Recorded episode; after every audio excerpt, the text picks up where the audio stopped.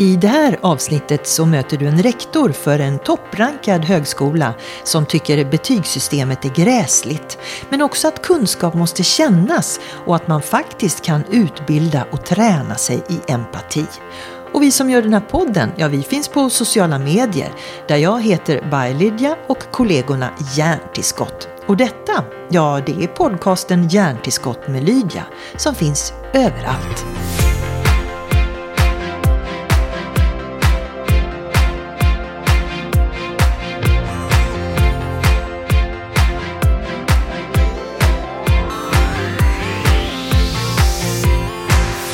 Du får gärna sitta på ett sätt så du känner dig bekväm, för vi ska sitta så här en stund nu.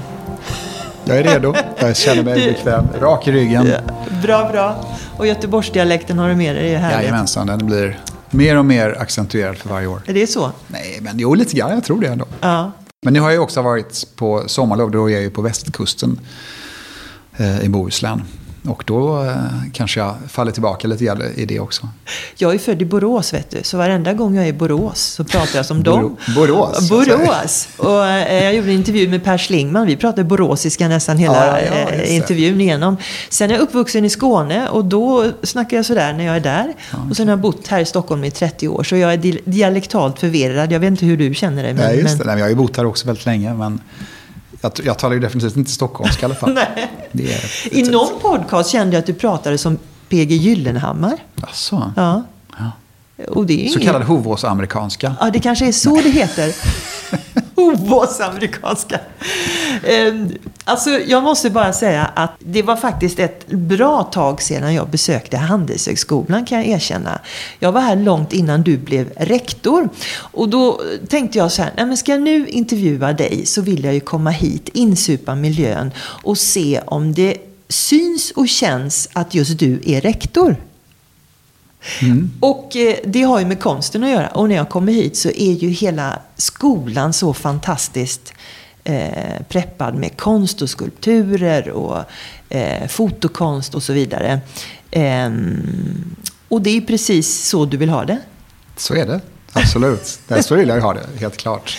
Jag tänkte säga hej Lars Rannegård, välkommen till Hjärntillskott med Lydia för det första. Tack så mycket, det är roligt att vara med. Ja. Du, vad jag har förstått så har ju du engagerat dig i konst och kultur sedan du var 20 år. Ja, eller kanske till och med ännu tidigare. Men, eh, du var en förnumstig ung man. Jag var en förnumstig ung man. Nej, men jag var irriterande uppvuxen med det också. Och eh, jag tycker det har varit eh, ja, intressant. Jag har intresserat mig för det sedan jag var ganska liten faktiskt. Ja. Um, Sen blev du professor i företagsekonomi bland annat och ledarskap. Man tänker sig att din professorstitel kanske skulle ha en mer kulturell eh, klingande namn. Ja, men jag är ju eh, professor i organisation är det egentligen som är mitt eh, huvudämne och sen är ledarskap en del av det. Organisation i sig det är ju ett väldigt sociologiskt ämne som eh, eh, handlar om människor och hur människor interagerar och varför de väljer att, bli, eh, att arbeta på vissa sätt eller att formera sig i olika grupper och hur de egentligen relaterar till varandra. Och så är det ju med mycket konst också. Det, är ju liksom, det handlar ju om människor till syvende och sist. Så att det kanske låter som att det är långt ifrån varandra, men det är inte det så värst tycker jag ändå faktiskt. Och det lär vi komma till. Mm. Hur väljs konsten ut på skolan? Det har ett, ett råd ett, en advisory board. Har alstren provocerat någon gång?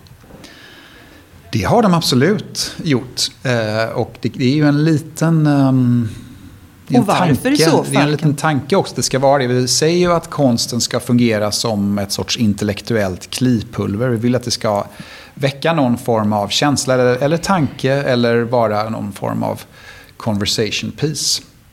Och eh, vi har också lärt oss hur vi ska göra detta på ett, på ett bra sätt. Därför att det ska vara ett intellektuellt kliphull men det får liksom inte störa ut. Eh, och heller då, det får inte vara eh, konst som, som vi egentligen inte är riggade för att hantera reaktionerna av. Så att säga. Så har det varit ett antal gånger. Ehm, bland annat så har det varit, varit eh, visst eh, inslag med ganska våldsamma eh, verk. Och det har också varit eh, eh ja, några där det, där det har, eh, ja, det har varit verk som egentligen har tolkat och presenterat rasism på olika sätt. Och vi har inte, hade inte kommenterat det på ett tillräckligt bra sätt. Vår pedagogik var inte eh, tillräckligt bra när det gällde det. Och därför så, så är, har vi blivit bättre, tycker jag egentligen, på att presentera det. Eh, och när vi ska presentera vad och så.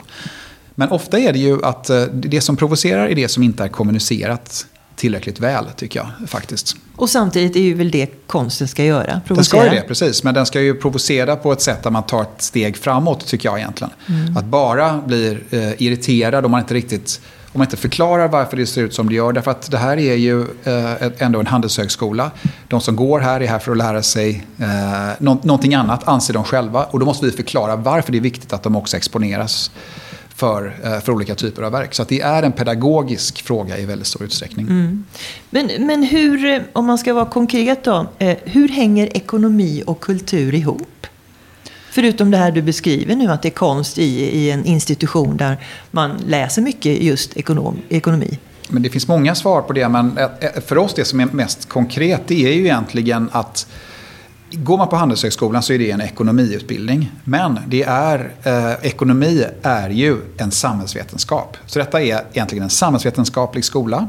Där man lär sig om samhället och hur samhället fungerar. Men vi har ekonomins glasögon. Och konst och eh, kulturella uttryck av allehanda slag berättar ju någonting om mänskligheten och om att vara människa. Och om man då väljer ut konstverk som beskriver någonting som handlar om det mänskliga och om man då eh, får det sig till livs då får man också en lite annorlunda, lite bredare syn på hur samhället fungerar och hur människor fungerar. Så att det är egentligen ett pedagogiskt verktyg för att förstå mänskligt samspel. Mm. Är det någonting som eh, eh många elever förlorar då om de inte får vara i sådana miljöer menar du? Ja, men jag tycker det, att om du har en, eh, en miljö som är eh, eh överflödande egentligen då av olika typer av kulturella uttryck, det vill säga någonting som människor har gjort. Någonting som du kan reflektera omkring, som du kan diskutera. Om du ser ett konstverk så kan du ställa frågan, vad är detta för någonting? Varför står det här? Vad är poängen med det? Och då kan du börja resonera med någon. Det blir ett sätt för dig att skärpa din tanke, att skärpa ditt intellekt, att argumentera för saker, eh, att egentligen försöka förstå världen på ett lite annorlunda sätt. Mm. Och jag tycker det är, det är en träning i just det. Det är en träning i tolkning. Det är så att vår värld blir mer och mer komplex. Vare sig du eller jag eh, vet vad framtiden eh, eh har, har bakom örat så att säga. Eh, så att vi behöver, behöver hela tiden försöka förstå.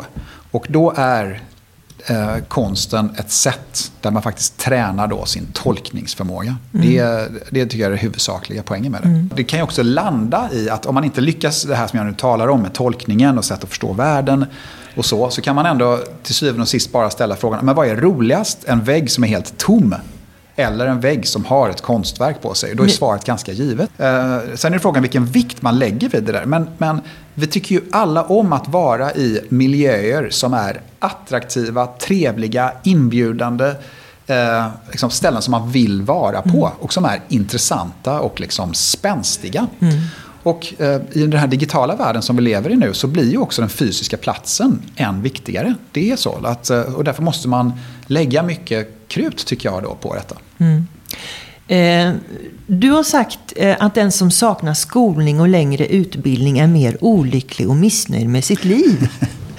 och jag tänkte på det här med att konsten provocerar, men du gillar ju nog också att provocera lite. Och det här har ju provocerat en del.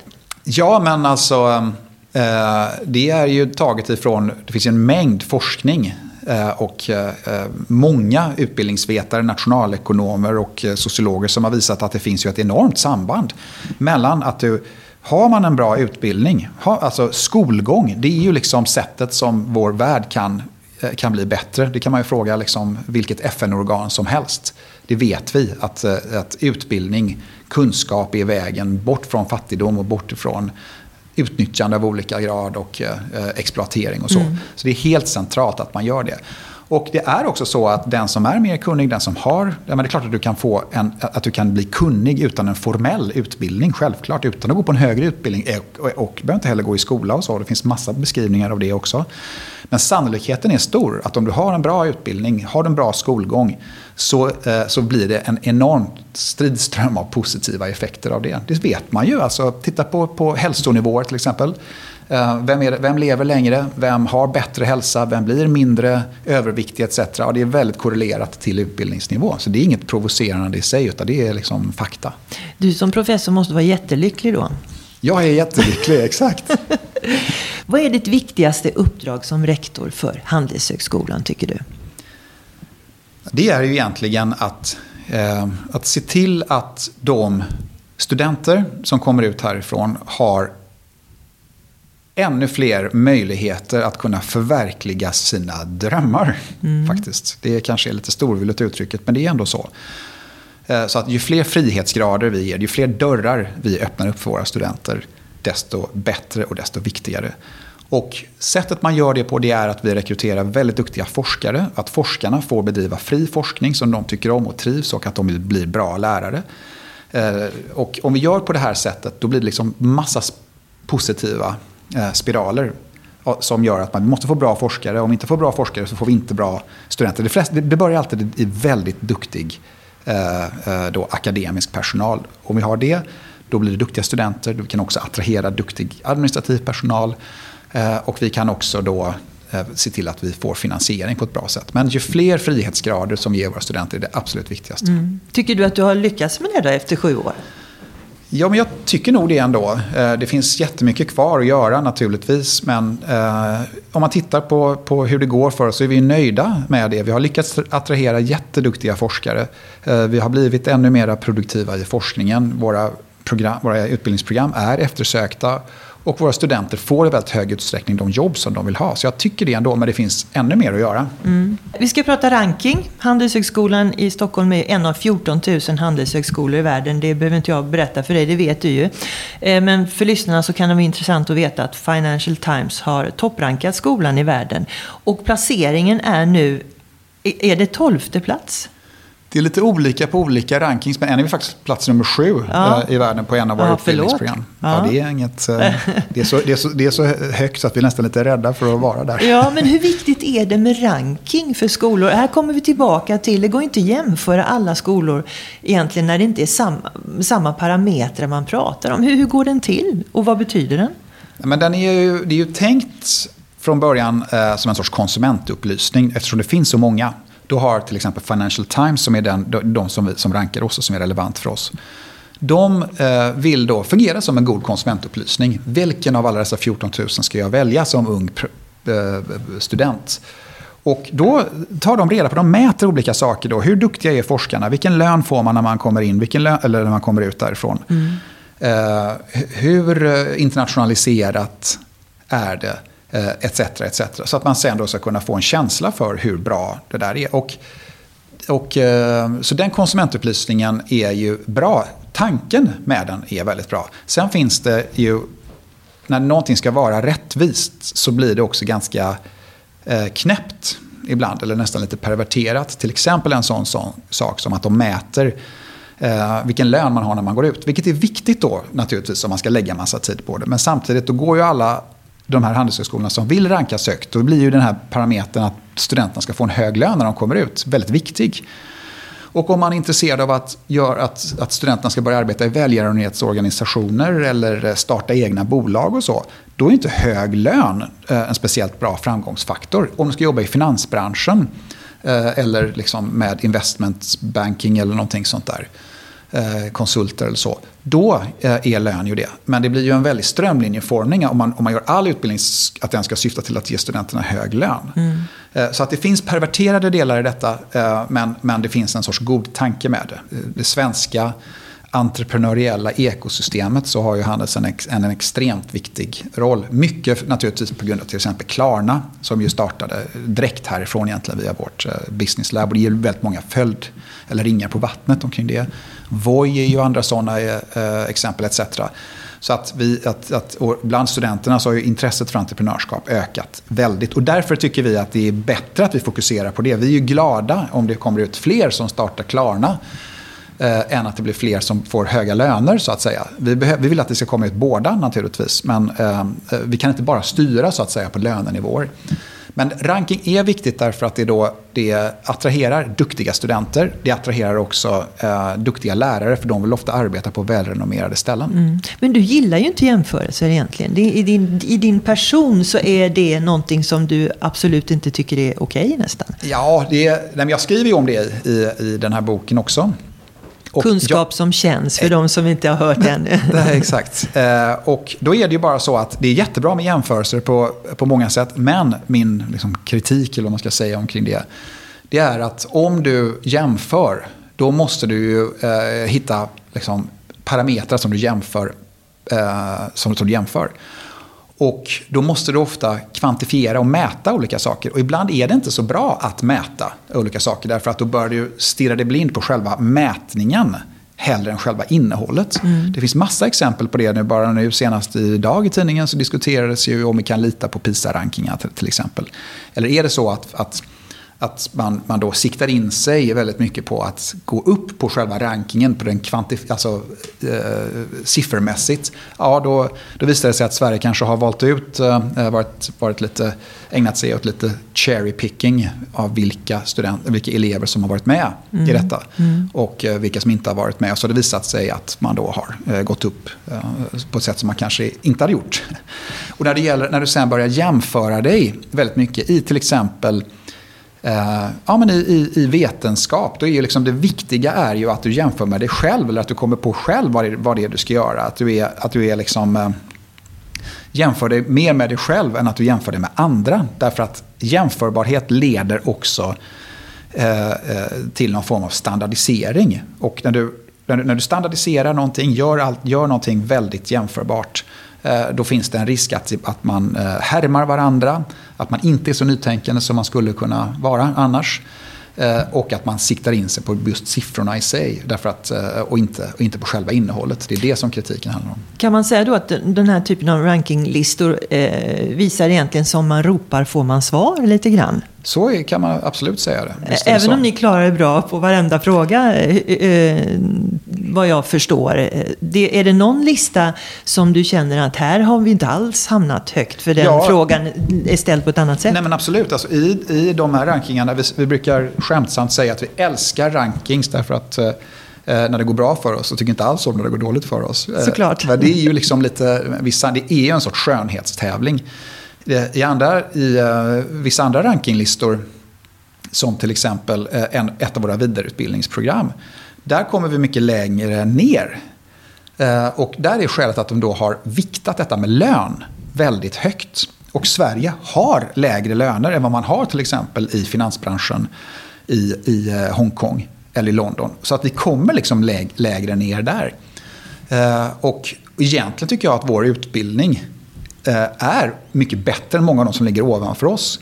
Men det kan jag liksom inte, det, det, det, det är ganska svårt att argumentera med en siffra. Då. Nej, det är det inte därför att eh, ni är liksom på plats 17 och plats 15 och 15 och, och liksom sådär. De, de, är, de är uppenbarligen bättre. Ah, det, det är de egentligen inte. Men är det din roll att sitta och skriva insändare och motdebattera och argumentera just sådana här saker? Ja, men vi har ju en tät dialog. Alltså det har ju alla rankinginstitut har ju det med lärosäten. Så försöker man hitta någonting som är rättvisande. Eh, och det är svårt att göra det. Det är svårt att vara... Alltså, jag, jag förstår hela tanken, tycker den är, är hedervärd och eh, ja, liksom det finns många positiva aspekter av att man ska ranka. Därför att jämförbarhet är bra och viktigt och det ger någon form av transparens. Mm. Men det skapar också den här typen av per perversioner. Mm. faktiskt. Min nästa fråga lyder så här, vad blir man efter Handels? Men det har vi nästan vidrört lite grann, men ändå så är det så här att att den frågan är i allra högsta grad relevant eftersom hur ska man kunna planera utbildningar eh, som funkar i en värld om tre till fem år? Ja, men då, har ju, då har vi sagt att eh, vi, eftersom vi inte kan göra, eh, förutse exakt hur, hur yrkena kommer att se ut. Så har ju vi en utbildningsmission som är eh, formulerad som att vi vill att våra studenter ska vara fria, känna sig och vara fria i en okänd värld. Det, har vi, det är liksom tanken med detta. Och det betyder egentligen bara att de kommer komma ut och så kommer... Det är, utvecklingen går så vansinnigt snabbt framåt yrken förändras till sin karaktär monumentalt och i grunderna helt. Så att många yrken finns inte kvar eller har förändrats i grunden om tre till fem år. Och om man är fri och levande då kommer man ut och säger ja, ja, jag förstår inte allting men jag har tillräckligt med kunskap och kompetenser för att ändå kunna säga till världen kom igen, bring it on, jag känner mig tillräckligt förberedd för detta. Och då är det detta med fri, om du är det, då känner du dig, eh, då går du med lätta steg genom världen. Du eh, eh, är inte rädd, man drivs av någon form av hopp och en möjlighet att kunna förändra saker. Och det är just det här bildade, att du, liksom har, att du är fri och levande. Det betyder just det. Att, att du har liksom en, en sorts bildat eh, angreppssätt. Du menar att om man har gått där så är man funkis eh, lite överallt efteråt? Det är tanken. Mm. Och då har vi också sagt att detta med fri är väldigt viktigt därför att i själva, alltså utbildning är, eh, tanken med det, det är att du blir, eh, eh, egentligen, det är ett emancipatoriskt projekt, du blir frigjord. Så att, så att eh, analogin är att man går in genom den stora ekporten här på Sveavägen när man börjar. Och sen när du går ut i en utbildning, då ska det liksom hundratals nya dörrar öppnats för dig. Mm. Så dina möjligheter i världen ska kunna öppnats. Och därför ska du eh, komma ut härifrån, du ska kunna din fakta, du ska, du ska vara väldigt duktig på vad, vad, som händer när utbud och efterfrågekurvor möts. Och du ska kunna din balans och resultaträkning. Men du ska också vara eh, reflekterande, du ska vara eh, kreativ, entreprenöriell i ditt förhållningssätt till världen. Du ska vara empatisk etc. Och när du är det, då ökar dina möjligheter. Och därför så vill vi att, att, att för oss så är liksom en, en, en stor spridning av våra studenter på många olika platser i samhället det vi vill se. Vi mm. vill att de ska bli investmentbankers och, eh, och konsulter, som många blir. Vi vill att de ska bli entreprenörer, starta egna bolag. Men vi vill också att de ska bli forskare, eller att de ska bli journalister, eller att de ska bli politiskt aktiva. Eh, eller, eller statsministrar. Eller statsministrar, precis. Finansminister är det mest tydliga kanske. Eh, um, men är det ändå inte då lite oroväckande när investmentbanker i London säger så här att eh, vi anställer hellre elever från KTH än Handelshögskolan i Stockholm för att de är bättre på statistik och AI och teknologiska saker. Eh, och då tänker man så här, eh, är det en fara att eh, lita sig helt och fullt på det du säger och, och konsten och allt det där, men när teknologin kanske eh, behandlas lite styvmoderligt? Ja, men det är helt centralt att man, att man i bildningen så ingår också förståelsen av eh, de tekniska, den tekniska utvecklingen. Självklart, vi har ju startat upp nu, vi har liksom ett Center for Data Analytics. Eh, vi har massor med olika kurser som du kan, du kan göra den typen av inriktning. Så att det finns ju ett axplock där du kan välja en mängd olika eh, just, ja, kurser och bli bättre. Och jag tror att det är så här att, eh, eller jag tror inte, jag vet att det är så att investmentbanker eh, är intresserade av individer med ett skarpt intellekt. Och de är också intresserade av de som har ett öppet intellekt och en förmåga att kunna lära sig mycket. Då spelar det egentligen inte jättestor roll vilken typ av bakgrund de har. Men de, det gäller att man egentligen är duktig på att ta in stora mängder information. Eh, att kunna göra goda bedömningar och att förstå världen på ett bättre sätt. Alltså, jag... Och det väger tyngre än, än, än, att ha lite mer teknologi i utbildningen? Eller? Ja, det, det är absolut. Alltså, jag, mm. jag, det, det, är klart att om man ser på vilket sätt de, de, är ute efter, de är ute efter talang, duktiga personer och de hittar man ju på lite olika platser helt enkelt. Så är det helt klart. Mm. Um, vilka är det egentligen som kommer in på Handels? Finns det något enkelt svar på det? De som kommer in, det är de som är eh, studiemotiverade, ambitiösa och har grit på något sätt. En mm. ihärdighet i sitt sätt att eh, eh, ta sig an arbetsuppgifter. Mm. Så är det. Men du kanske menar också vilken typ av eh, bakgrund de kommer ifrån. Ja, så också. lite blandat. Och då är det så att eh, det krävs ju väldigt höga betyg för att komma in här. Och då är det också så att i Sverige idag, nu talar jag fram som kandidatutbildningen, då har vårt betygssystem blivit på det sättet att eh, de som har höga betyg kommer nästan undantagslöst kan man säga ifrån socioekonomiskt privilegierade bakgrunder. Och våra studenter eh, kommer i, i, i häpnadsväckande, skrämmande hög nivå ifrån studievana hem där föräldrarna är högskoleutbildade. Mm. Eh, och det betyder att det på det sättet blir en, en socioekonomisk stratifiering. Och det tycker vi är dumt därför att det betyder eh, rent nästan definitionsmässigt att det finns väldigt många duktiga, ambitiösa personer med grit som gömmer sig även i ställen där, stä, på platser där, där de inte har haft föräldrar med just den bakgrunden. Och därför så är det viktigt, om man är intresserad av att få in människor från olika bakgrunder, vilket vi tycker är viktigt. Därför att eh, eh dels är det av rent liksom, ideologiska skäl att man ska ge möjligheter, att ge de som är duktiga och drivna eh, samma möjligheter och att föräldrarna inte ska betyda så stor roll som det gör. Eh, men också för att det blir en mer spännande miljö då när man ha, har olika bakgrunder och olika referenspunkter. Det blir liksom en mer stimulerande miljö. Om alla ser likadana ut, har samma frisyr, så är det en tristare miljö än om det finns en, en, en större eh, brokighet helt mm. enkelt. Och det är inte bara det socioekonomiska som, som särskiljer. Det är också så att Eh, Eh, det svenska betygssystemet, eh, som jag vet att du eh, tycker är gräsligt, och där tycker vi samma. Till exempel att i gymnasiet så tappar många begåvningar hela studiepoängen för att de har förlorat en kurs och så når de inte ända fram hit trots att de har grit och allt det där. Okay. Vad, vad, och dessutom är det olika betygs, skillnader på betygssättning på olika skolor. Allt mm. det här gör ju att det är så många som inte når ända fram. Och då är frågan naturligtvis, ni har ju större möjlighet att anpassa eh, antagningskriterier än andra statliga eh, högskolor och universitet. Kan du påverka det här på något sätt i din sits? Ja, vi har ju gjort det i allra högsta grad. Så att vi har ju numera fyra olika vägar in. Just av den anledningen som du säger med att, eh, eh ja, att det faktiskt då delas ut liksom glädjebetyg eh, i vissa fall. Att det finns betygsinflation. Eh, I alla fall många tendenser på att, att det finns.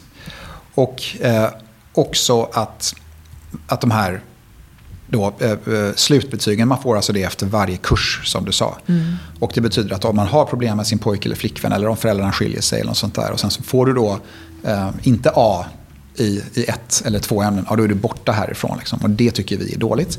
Därför har vi sagt att att, att vi har olika vägar in. En är rena betyg, som fortfarande är den, den huvudsakliga. Eh, men en annan är också att du behöver ha ett betygssnitt på 17,0 av 20. Vilket ändå det ger någon form av indikator på att man eh, kan plugga ändå. Men, inte, men du kan ändå tappa lite grann där på vägen. Så att det finns någon form av eh, ja, möjlighet att ha lite slack. Och då kan man ta sig in på intervjuer och ambition, alltså eh, motivation egentligen, och test. Och sen har vi då det som vi kallar för särskilda meriter, vilket är eh, att man igen ska ha 17,0. Och eh, då kan du om, du har, om, du har, om du har satsat på någonting som är lite häpnadsväckande, att man faktiskt har haft tid att göra. Till exempel, eh, ja, liksom Fotboll, med, fotboll. fotboll är ett, ett exempel. Att man har dansat ballett att man har kört speedway på eh, världsnivå eller liksom håller på med trav eller eh, judo eller, eh, eller eh, alpin skidåkning eller segling eller så. Om man då gör gällande att okay, om du hade lagt den tiden du har lagt på din då judo eh, på studier istället så kanske du skulle ha kommit upp på en högre nivå. Eh, och de kan då eh, tas in också. Och sen mm. har vi högskoleprovet. Där måste man också ha 17,0 i det. Mm. Förut hade vi inte att, att vi tycker det här med betygen är svårt. Eh, för ett slag så hade vi att man inte hade någon lägsta krav när det gällde högskoleprovet. Då märkte vi att det var en väldigt dålig eh, urvalsmekanism. Därför att de som kom in via högskoleprovet, de, det var nästan undantagslöst killar. De, de hoppade av i mycket högre utsträckning, de tog mycket längre tid på sig att bli klara. Eh, och deras betyg blev väsentligt sämre. Så det var liksom inte riktigt rätt. Däremot de här som vi tar in nu då, som har 17,0 på antingen särskilda meriter eller den här intervju eh, och testdelen, de gör mycket bra ifrån sig. Och allra bäst gör faktiskt just nu de som eh, eh, har 17,0 men tagit in på motivation ifrån sig. Därför att de visar just det att de tänker klara detta och de klarar det. Mm.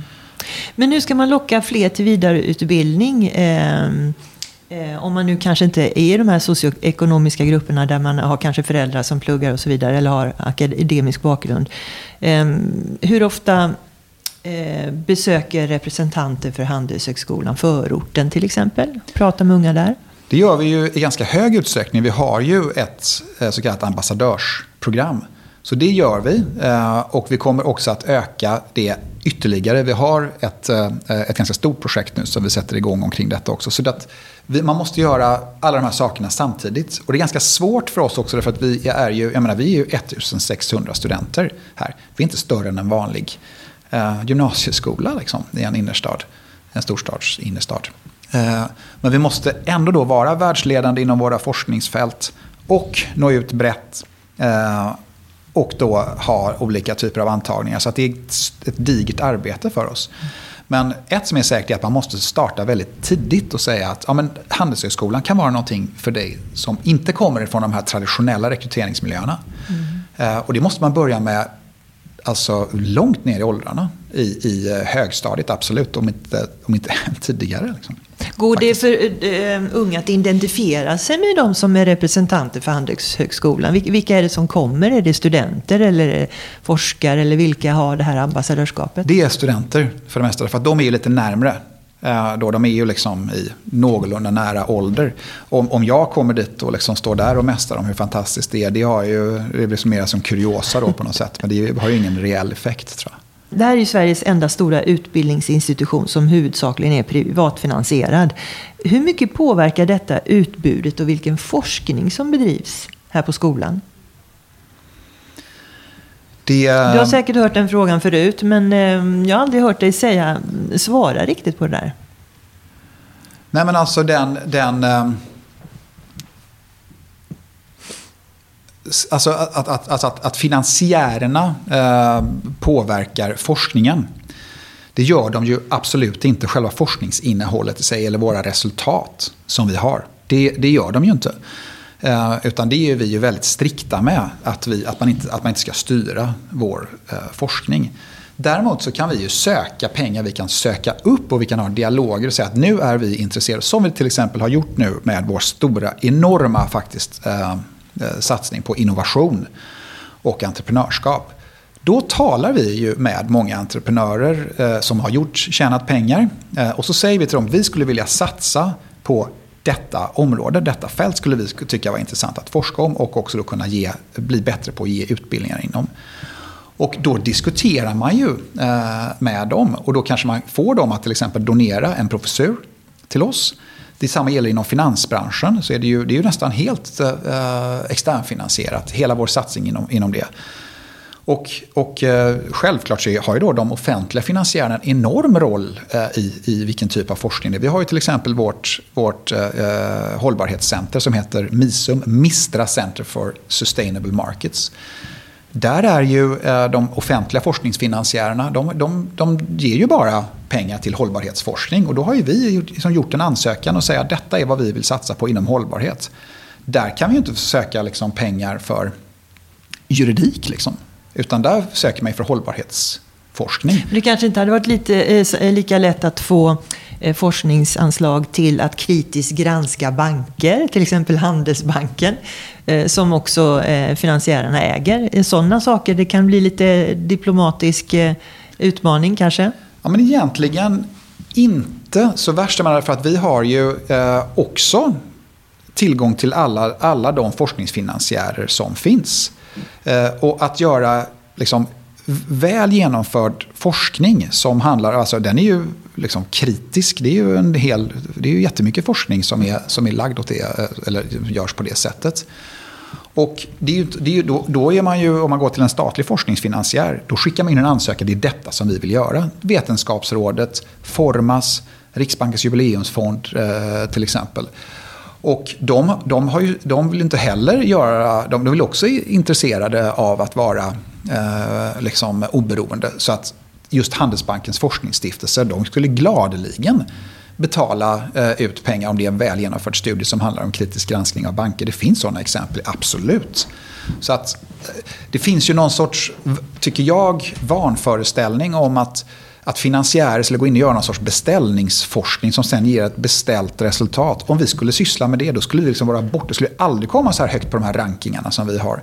Vi är inte intresserade av, att göra det. Vi är en, en icke vinstdrivande organisation som är intresserad av att leverera så hög kvalitet rent vetenskapligt. Och om vi, om vi gör det, då tappar vi liksom alla de här. Det är mycket viktigare för oss att ha en hög kvalitet i forskningsrankings.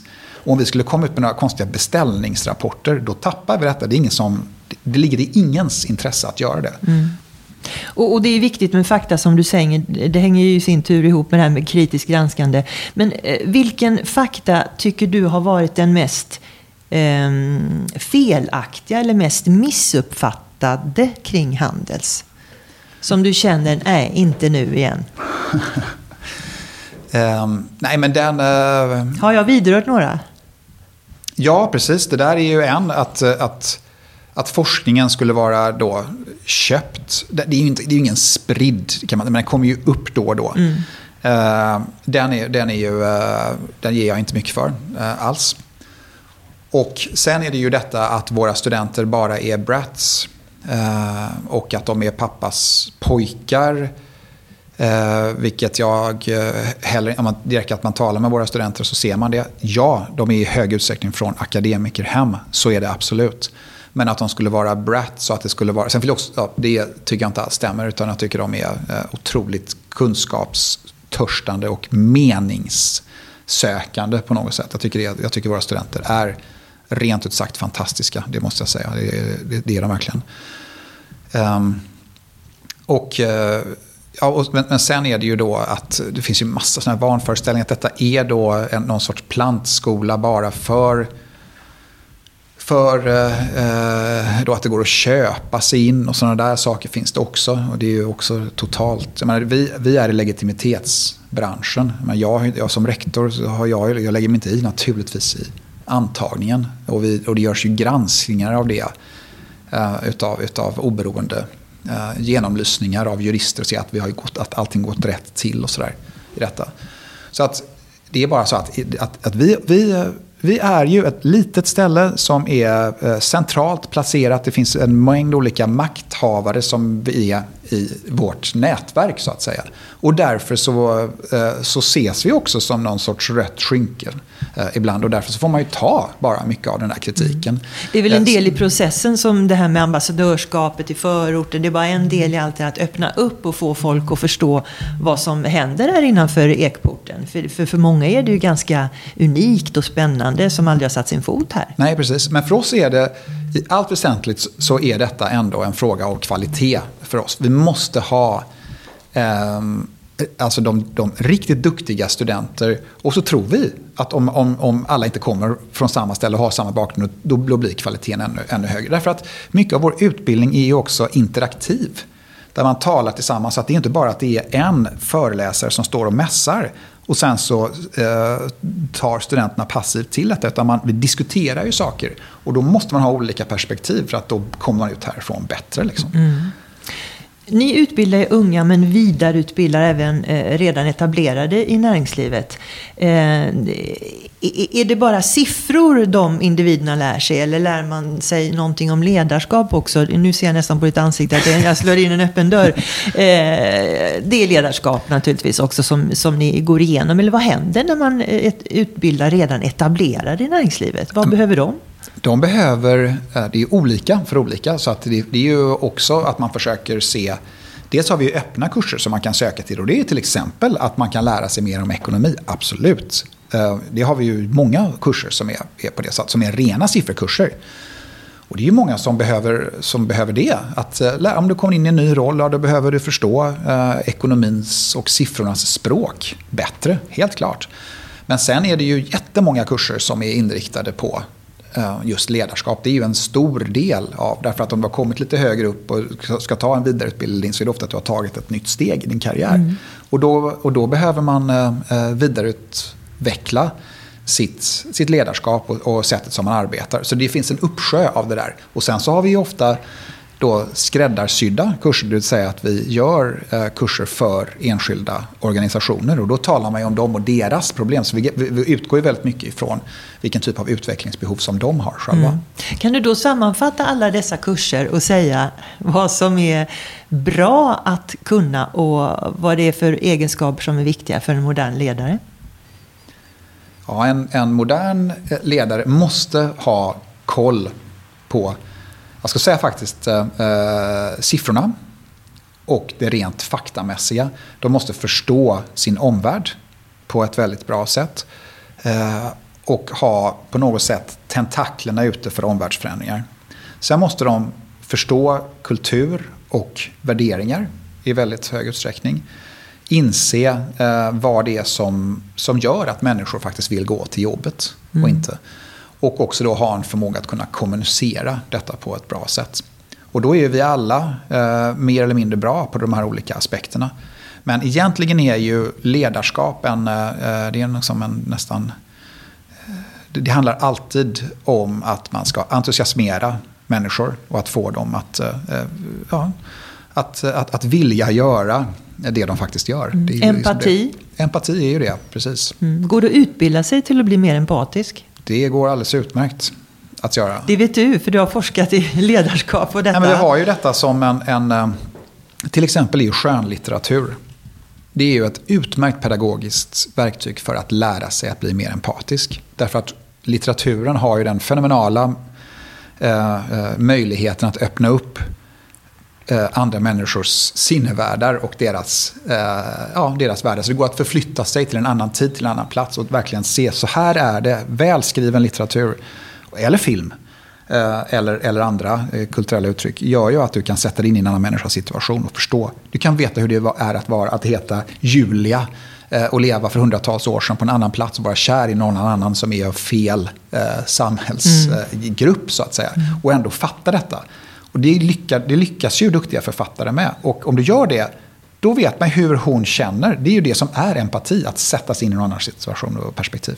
Så det går absolut att göra. Du tränar det. Och det är så roligt att du säger detta och nämner både litteratur och eh, film.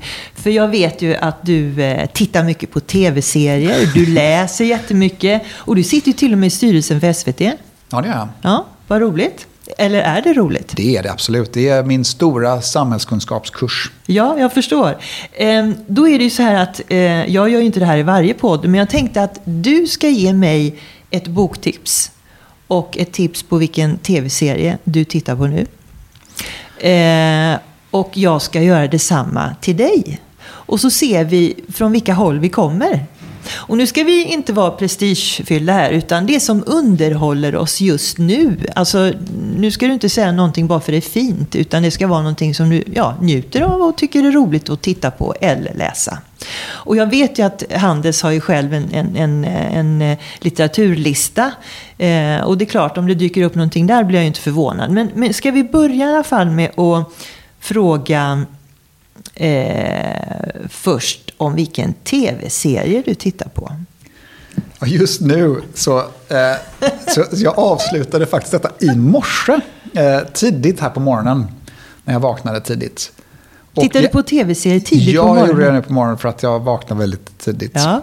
Och då gör min fru och jag det ibland att vi tar och tittar på ett, ett avsnitt innan, innan barnen har vaknat. Ja, det är sådär vid klockan sex på morgonen. Och så. Otroligt. Eh, då har vi sett, det är väl Netflix, eh, en serie som heter Bakom hennes ögon, Behind her eyes. Du skojar. Det, den har jag rekommenderat för någon månad sedan. Mycket besynlig serie, otroligt intressant. Berätta, vad är ditt intryck? Ja, men mitt intryck är att jag tyckte den var väldigt bra och spännande eh, på slutet. Sen tyckte jag att det var ett helt värdelöst slut.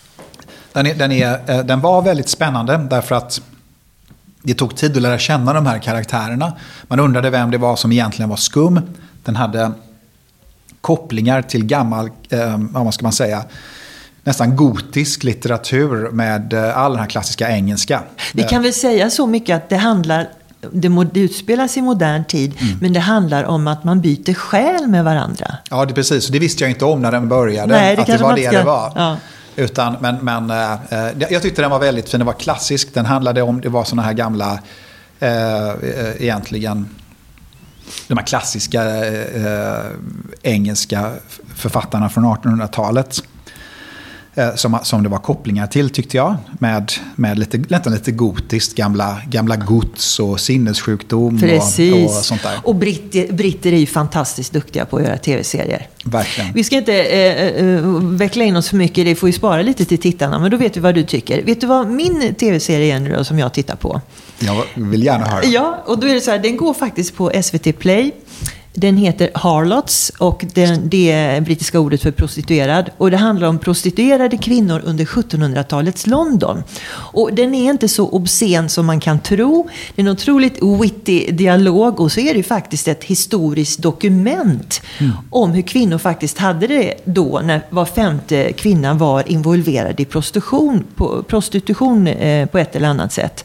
Så jag tänkte gänget på SVT skulle bli glada om de hörde att jag konsumerar en SVT-serie. Absolut. Men den kan ju du och din fru titta på. Den är faktiskt väldigt rolig eh, att ja, se. Ja, vad bra. Det ska jag genast börja. För jag har som sagt avslutat det här nu i frustration. Ja. Så jag behöver ha något nytt. Så jag är tacksam för tips.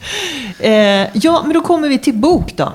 Ja, men då har jag, jag läser ju lite, ja, många olika saker, men det som jag faktiskt håller på med nu det är en oavslutad bok eh, som är av Tara Westover som heter Allt jag lärt mig. Och den är, det handlar om en, eh, en, den kom för några år sedan nu. Men den handlar om just detta med utbildning och vilken roll som det, eh, som det har. Och jag, har varit, jag är inne väldigt mycket i det. Hon är uppvuxen i en mormonfamilj och under fruktansvärt kärva förhållanden. Och sen hur hon då med hjälp av, eh, ja egentligen utbildning, skapar sig ett helt annat liv. Den är ju mm. en sorts autofiktion egentligen. Mm. Den är, jag tycker den är fantastiskt inspirerande skriven. Och liksom, eftersom jag är intresserad av utbildning och bildning och så, så tycker jag den är bra. Mm. Eh, du är intresserad av ekonomi också va? Ja, ja, oh ja. ja. Och då kommer den här förstår du. Den här tycker jag är så bra. Den heter The Mandibles. Och det är den amerikanska författarinnan Lionel Shriver som har skrivit den. Känner du igen detta? Nej. Nej. Det är en framtidsvision som handlar om fyra generationers liv mellan åren 2020 och 2047 i USA. Okay. Eh, där eh, hela, all, stat för stat bara ramlar ihop en efter en och det blir ett totalt ekonomiskt förfall. Eh, och det ehm, eh, startar med arbetslöshet, bolånekaruseller och så leder det ena till det andra, börsfall och allt möjligt. Så den tror jag du hade gillat. Härligt, ja, då har jag så, två tips här. Ja, och så kommer kuggfrågan, eller det kanske inte är en kuggfråga, men vilken valuta är den absolut mest säkra när det krisar i världen? Lars Stannegård. Ja, men det är nog guld. Bra. För guld är numera statslös valuta. Det kanske mm. du vet, men det är bra för lyssnarna att veta. Men, men jag har lärt mig väldigt mycket om ekonomiska placeringar efter the mandibles, ja, kan jag säga. Så nu är det bara rätt iväg till, till eh, gulda? Ja, ja, ja, ja absolut. till guldfynd? Till guldfynd. eh, men eh, du har ju rätt i det, att genom litteraturen så kommer vi in i folks eh, eh känslor på ett helt annat sätt än om någon bara berättade för oss. Ja. Och, och ännu mer, därför jag tycker det är så kul med de här tv-serierna, därför att där har man verkligen tid, det är ett nytt format egentligen för vår tid. Eh, att man då under så lång tid, under säsonger, verkligen då kan lära känna någon och, och komma in i deras innersta och verkligen lära känna dem. Jag tycker mm. det är otroligt spännande alltså. Och jag är otroligt fascinerad över att du och din fru konsumerar serier sex på morgonen. Ja, men det händer då och då, ska jag säga. För, för mig är det en kvällsaktivitet. Ja, men jag är så kvällstrött så att jag, jag klarar bara av 10-15 minuter, sen ligger jag och storsnarkar. Okej. Okay. Är det överhuvudtaget möjligt för dig att tänka vad som händer efter din tid på Handelshögskolan? Nej, faktiskt inte. Därför att jag har hela tiden bara siktet inställt på... För att det, det är faktiskt ett ganska svårt jobb. För att det är så många olika intressenter, så många som tycker olika saker. Och eh, ganska utsatt är det faktiskt också. Och därför har jag bara försökt att göra det så bra som möjligt och försöka fokusera på här och nu. Och, och tänka på vad som händer efteråt, det är liksom inte någonting som är... Jag, jag har ju en professur här. Så att, eh, det är inte så att jag slängs ut i ett tomt intet. Utan jag har, då kan jag ju liksom gå tillbaka till min forskning eller så. Men nu är det bara att försöka göra det här så bra som möjligt. Mm. Vilket konstverk på skolan, eh, energi, som ger dig energi helt enkelt? Det är en, en skulptur som är ute i vårt atrium som är gjord av Maria Misenberger. Och det är en liten guldig eh, Apropå figur. guld. Apropå guld, ja exakt. Som hoppar över, nästan som hoppar bock över en, eh, en hög pelare väldigt högt upp i luften. Och den heter Leap of Faith.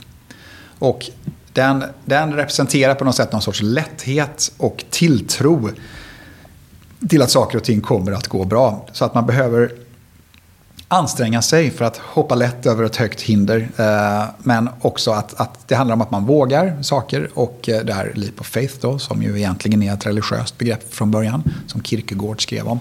Men, eh, men i väldigt hög utsträckning om att, man då, att det går att ta sig an en ganska svår värld med någon form av lätthet. Den blir jag glad över när jag tittar på.